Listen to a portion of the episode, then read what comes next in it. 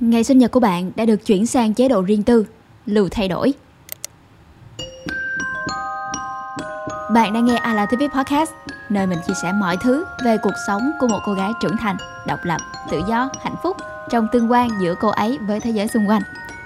Hiện tại, bên cạnh YouTube và Spotify, I TV còn có mặt trên May, một ứng dụng tổng hợp tin mới, podcast và câu chuyện hay đến từ hàng ngàn nhà sáng tạo trên khắp thế giới. Hãy tải ứng dụng cũng như follow Ala Thích Viết trên May để không bỏ lỡ hơn 20.000 nội dung mới và thú vị mỗi ngày. Hôm nay, mình sẽ kể cho các bạn nghe một câu chuyện về hành trình 10 năm sử dụng mạng xã hội, mà cụ thể ở đây là Facebook và Instagram của mình. Ngày sinh nhật của bạn đã được chuyển sang chế độ riêng tư, lưu thay đổi. Y như rằng mỗi năm vào ngày sinh nhật, mình sẽ check thông báo Facebook gần như gấp 5 lần bình thường ai đó chúc mừng mình chưa ta? Sẽ thật là ý nghĩa nếu như có ai đó chúc mừng sinh nhật của mình vào đúng thời khắc chuyển giao sang ngày sinh nhật. Ôi, bạn này là ai mà lại vào chúc mừng sinh nhật của mình như thế này? Tự nhiên tim đập loạn một nhịp. Thậm chí có lúc mình còn so sánh số lượng người chúc mừng sinh nhật trên tường nhà mình và facebook của mấy đứa bạn mình. Hmm.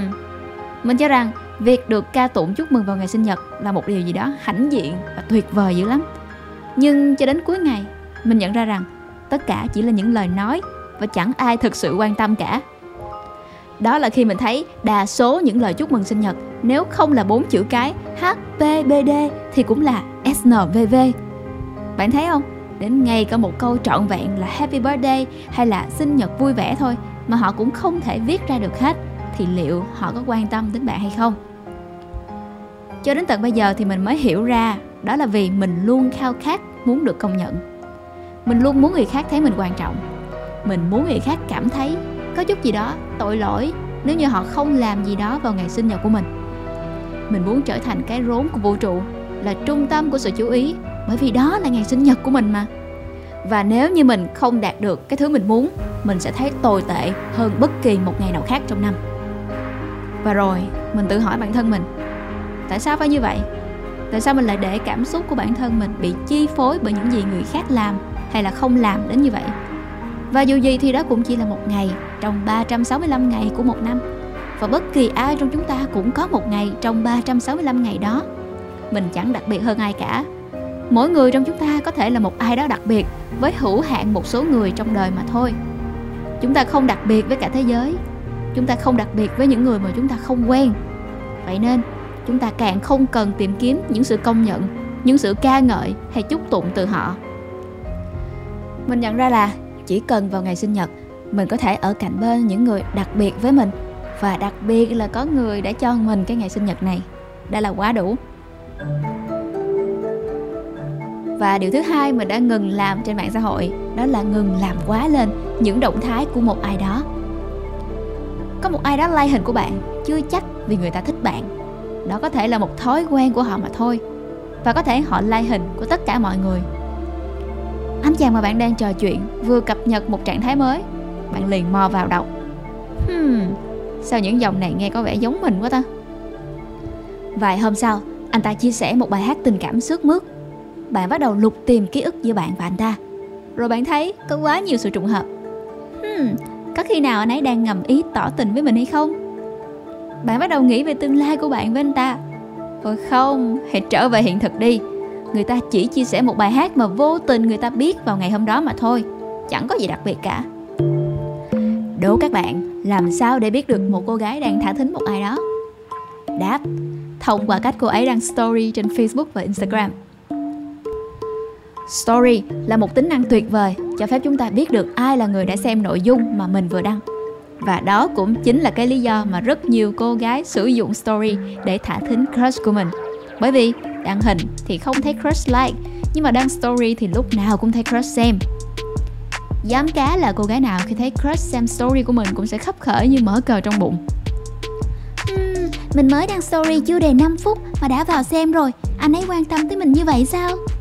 Ờ uh ồ và đó chính là động lực lớn lao để các nàng selfie hàng trăm tấm mỗi ngày chỉ để lựa ra vài tấm đẹp nhất và tải nó lên story. Chèn thêm chiếc nhạc trendy cute cute các kiểu nữa. Hoặc chính mình tự hát rồi chèn vào, cũng là một ý hay, nếu như bạn hát tốt.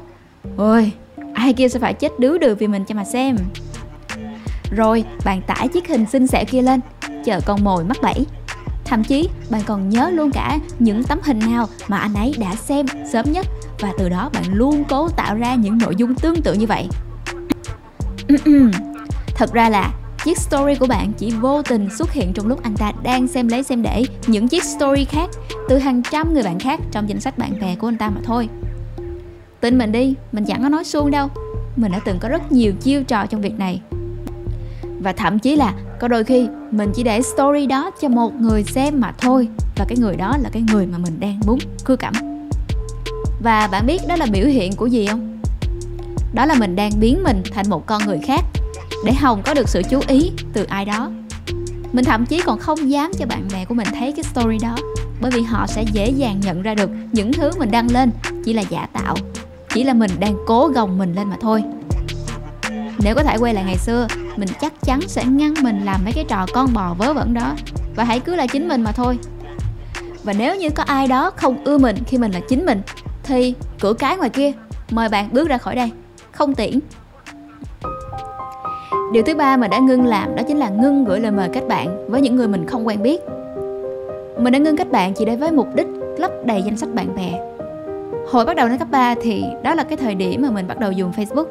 Lúc đó, hễ mình thấy ai cùng trường là mình kết bạn. Để rồi sau đó thì new feed của mình tràn ngập những cái thông báo, những hình ảnh, những trạng thái, những câu thở dài tâm sự của vô vàng những con người mà mình không hề quen biết và chưa bao giờ gặp mặt ngoài đời và sau đó thì mình đã rất vất vả để có thể thành lập danh sách đó, từng người từng người một. Có một lần mình đang tán gẫu với một đám bạn. Mình có đề cập tới một người bạn khác. Và trong lúc đó thì mình có cho đám bạn của mình xem trang cá nhân của người bạn mình đang nhắc đến. Thì bỗng nhiên một cô bạn trong nhóm của mình hét lên, cái gì? Bạn này chỉ có 70 người bạn thôi hả? Chỉ có 70 người bạn thôi hả? Câu nói ấy lặp đi lặp lại trong đầu của mình. Ủa, như vậy là tội đồ sao? Như vậy có nghĩa là có điều gì đó sai với người bạn đó hay sao? Mình cũng đã từng cảm thấy vô cùng xấu hổ vì số lượng bạn bè trong Facebook của mình chỉ có khoảng ba trăm mấy người. Đó là chưa dám nói ra rằng trong số ba trăm mấy người đó thì có những người mình chỉ mới gặp được một lần, có những người chỉ ở mức độ sơ giao, có những người chỉ gặp qua mạng và có những người mình quen khi đi đến nơi này nơi kia và thậm chí là không biết bao giờ có thể gặp lại người đó một lần nữa và bên cạnh đó thì cũng có rất nhiều người học chung lớp, nhưng không bao giờ có thể gọi là bạn của nhau. Và chúng ta kết bạn với nhau chỉ vì chúng ta đang ở trong cùng một cái tập thể. Nếu thực sự có thể bóc ra trong ngần ấy người bạn đó để có được những người bạn thật sự, mình nghĩ mình không có nhiều hơn 10 đầu ngón tay. Một người có vòng tròn xã hội rộng sẽ có nhiều bạn bè trên facebook. Điều đó là không thể bàn cãi. Nhưng một người có quá nhiều bạn bè trên facebook chưa chắc đã là một người có vòng tròn xã hội rộng. Họ có thể chỉ muốn được vài ngàn người trong friend list vì họ mong cầu điều đó và điều đó làm họ thấy bản thân mình được tốt hơn. Nhưng cho đến cuối cùng, khi họ cần chia sẻ một video hay, họ vắt cạn cả não mà cũng không nghĩ ra một cái tên để gửi. Hay khi họ đọc được một bài post rất hay, họ lại chẳng biết gửi bài post đó cho ai.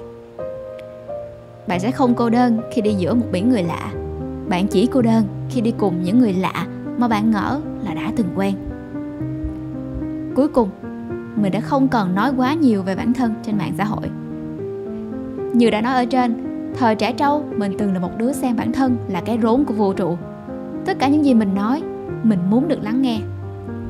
Nhưng càng lớn, mình càng nhận ra đâu phải ai cũng có những mối quan tâm như mình và việc mình nói quá nhiều về những thứ mình quan tâm có thể khiến cho ai đó trong danh sách bạn bè của mình mệt mỏi.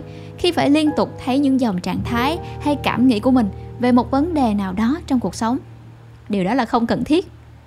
Thay vì vậy, mình nghĩ rằng mình sẽ chỉ viết cho riêng mình mà thôi và mình sẽ chia sẻ chúng cho những ai thực sự quan tâm. Đó cũng chính là lý do mình tạo ra podcast này, cũng như trang blog của mình trên facebook. Đó là nơi mà chúng ta những người có cùng suy nghĩ với nhau, gặp nhau, ở lại và kết nối cùng nhau. Những người không muốn nghe, ok, họ hoàn toàn có quyền rời khỏi. Còn bạn, cảm ơn bạn vì đã ở đây, nghe podcast này đến tận giây phút này. Nếu có bất cứ điều gì muốn chia sẻ, hãy để lại bình luận ở bên dưới. A là trân trọng từng ý kiến của mọi người. Ngoài youtube ra thì a là cũng có mặt trên spotify, may cũng như các kênh podcast khác nữa. Đừng quên follow a la tích viết trên facebook để xem những nội dung khác ngoài podcast này nha xin chào và hẹn gặp lại. Mình là Ayla.